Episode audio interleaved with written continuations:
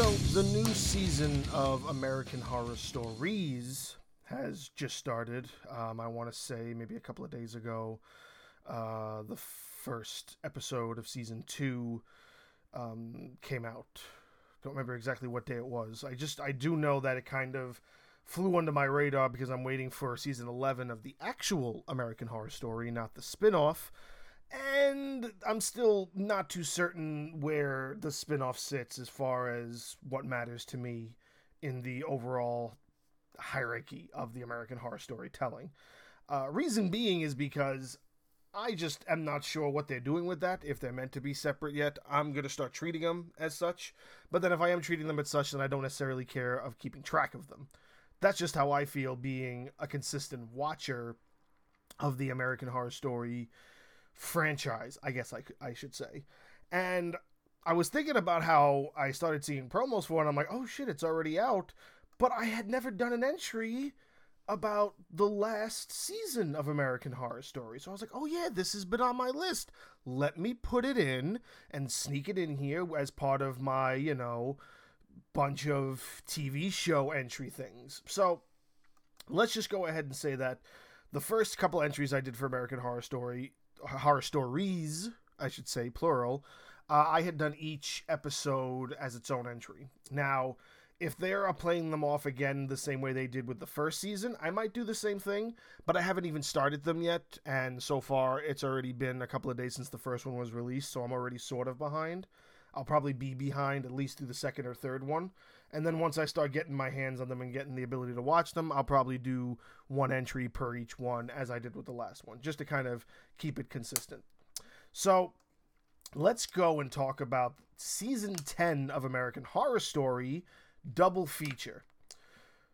Why it was called double feature, I'm not sure. I thought originally that there was meant to be some kind of connection between the two features in a way, the two storylines they were doing. So let's just go one by one. Let's talk about the first portion of it, which is 60% of the season. You know, out of 10 episodes, this is six. So the first po- the first part of the double feature is called Red Tide. Now, Red Tide was about this author who goes to this remote town in Massachusetts and he wants to try to finish his book and then he gets caught up with these oh no it's not a book. He's trying to finish the scripts for a movie. Or was he trying to finish the scripts for a book? I can't remember he was a writer. So he's trying to write and he escapes to this small town where it's pretty much empty so he can have some peace and they also have a deal where his wife is able to remodel the house they're in so they can sort of stay for free. She gets some free publicity because she's trying to be this this um, designer. And the story basically revolves around the writer getting caught up with these other writers that live out there and this drug they take which turns them into geniuses. I mean i guess you can't you shouldn't say geniuses. It turns them into um, like almost savants. Like they have the ability to just write exactly what they want to write tell the exact stories they want to tell and they don't really have writer's block they just breeze through it you know they breeze through sleep and they sit there and he writes you know he, he had trouble writing two pages. Now, overnight, he wrote 10 episodes of this show he's trying to write, or he had finished the entire novel overnight of whatever he was trying to write. The drawback, which is where, you know, it being American Horror Story in this universe comes from, is he now craves blood. You know, so is it that it turns him into a vampire, you ask? No, no, he's he's not a vampire. He is more along the lines sort of just how do they explain it in the show I'm trying to remember. So the way the pill that he takes works is that it forces his body to produce the capability of how his brain is able to work, how the creative part of his brain works.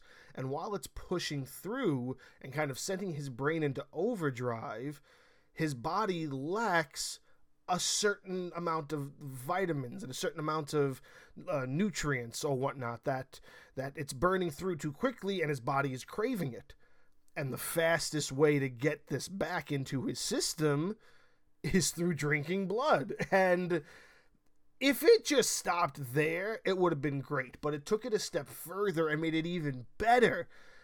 It only works. The pill only works if you are already you already you already need to have the brain of a creative. You can't be like a hack. You can't be somebody who wishes they were creative and tries really hard to be creative and you're really just bumbling around and you don't have anything. You don't have you don't have anything. You don't have any sort of talent. You're not you're not a talent talentful person. You're ta- you're you're you're just a nobody essentially. Now if you take the pills trying to be this savant of writing or this this amazing designer or even uh, a, a, a, huge turn in the story is where his daughter takes it. She sees what his father does and she's like i want to try that and then his daughter takes it. So now he's got to feed his daughter blood and his daughter is learning the violin and all of a sudden she's a master violinist. And then the mother takes it but she turns into this grotesque creature because anybody who has no talent, the pill doesn't work on them. And it sort of just drains their mental capabilities because it's pushing those same neurons and those same vitamins through your system that it's just burning you out to the point where you know you have no talent to use those resources. So all it's doing is burning them and making you crave blood. So it turns you into this kind of blood craving monster and there's a bunch of other little story de- details where it comes to um, Sarah Paulson's character playing a a um, uh, a homeless um, uh, like like a homeless artist. Well, she's not homeless. She's she wants to be an artist, but she's homeless. But she has some sort of disease or something where she's also. I think she's addicted to opioids. That's what I'm trying to think. I think she's an opioid addict. And then you have her, and then, of course, randomly, you have Macaulay Culkin, who also plays an addict who also wants to be a writer. He gets involved in everything. And then later on in the story, you meet the chemist who created it.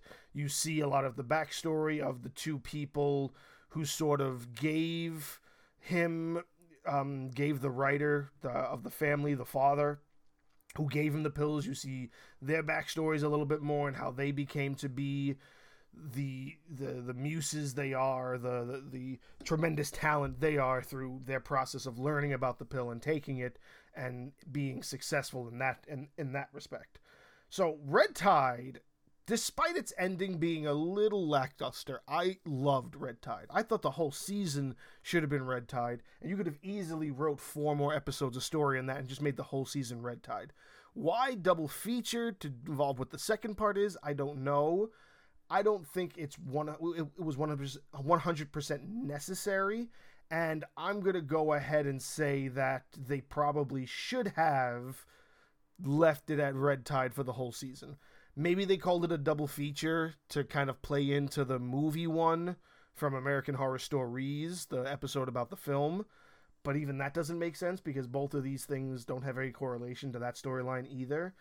But then it's also it doesn't have any connection to themselves. So the second part, part two of Double Feature, the second feature, is called Death Valley. It's about aliens. and it's just this weird roundabout alien story that they get through in four episodes. And anybody that knows four episodes of American Horror Story can give you a lot of details. And this goes into things like Area 51 and how uh, the presidency knew about the aliens and what they took from the aliens to give them to give humans the ability to have the certain machines they have and they have really weird things like uh, somebody plays Amelia Earhart in one of the episodes. So Amelia Earhart's alive and she's working with the aliens. It's just the, the whole alien portion of season 10 is just not as good as what Red Tide was giving us. Maybe it's because they did it in four episodes and they realized that Red Tide was going to take six and they needed to try to f- cramp in as much as they could within four. But you could have easily just split this up into two separate seasons called one Red Tide, called two Death Valley. Like this is just season 10. American Horror Story is already approved through season 13. So this these two things could have easily been two separate seasons, and then you still could have written whatever else you had because you're going to get renewed for more. As long as there's people backing this, and a um, not AMC, if FX if FX wants to keep doing it, and you still got all of the main actors who want to keep doing it because I don't think any of them are going to stop doing it. Uh, Sarah Paulson, Evan, P- Evan Peters, uh, Lily Rabe, they're all going to still be doing it. So I don't think you're going to, you need to worry about losing the people who are what makes American Horror Story American Horror Story. And it's just whatever they tried to cramp in through Death Valley is just not worth it. It just it, was just such a letdown. And you, you would think that yeah, there's a couple of things that kind of make you go, okay, yeah, this is good. Okay, yeah, this is good, but they don't flesh anything out. You don't really care about much. And being that they were able to tell the Red Tide story in just six episodes and make you care about something, it, it just shows you that they have the writing capabilities. Every season up to this point shows you that they have the writing capabilities one of my favorite seasons is Coven. I think Coven is a fantastic season. Right along with that, it's Roanoke. Roanoke is just is, just as phenomenal as Coven is to me. One of the seasons I dislike the most, and a lot of people are probably going to hate me for it, but it's Asylum. I don't like Asylum that much, and it's simply because Asylum has way too much going on. I probably mentioned this in one of the episodes I've done about American Horror Story so far, but Asylum has way too much going on. If you split the six different stories or eight different stories happening in Asylum up, that's easily five more seasons they could have made out of those storylines. And they just cramped so much in there and they tried to have resolutions to all that stuff. I don't remember the last time I watched it, but I don't really care to revisit it. I've only revisited a couple of seasons, and Asylum's not one of them. I've revisited um, Murder House before, and Murder House was the first one that premiered that I thought had too much going on, and I didn't get into it until very later on. Now I'm talking. I started with Coven, then I did Roanoke, then I did um, what's the one between uh, Coven and Roanoke? I didn't really like uh, the circus one all that well. There was another one that I can't think off the top of my head. I can't remember when Hotel was, but I think Hotel is before Roanoke. Hotel's fantastic. Then I went back and I gave like Murder Murder House a chance, and I was like, yeah, Murder House is great. And I gave Asylum a chance, and I just think it's too it's overcrowded. Death Valley is the same issue. It's overcrowded. There's too much shit going on that you're not giving the time to fester out. You're cramping too many things into these hour long episodes. It took four hours to tell us this story that I still really didn't care about. And it took you six hours to tell the first story that I just wanted more of. So I think Double Feature is probably not on a lot of people's lists as being the best ones. I know Roanoke is on a lot of people's list simply because they're not huge fans of the um, the found footage stuff as I am. So that's why Roanoke has a special place in my heart. But I do hope whatever the new season of American Horror Story that comes out is going to be worthwhile and kind of kickstart American Horror Story for me again. And until then, we have you know American Horror Stories that's out that uh, is going to be uh, going to be premiering and giving us episodes up until mid September, I think. So that's holding us out, I guess, for now.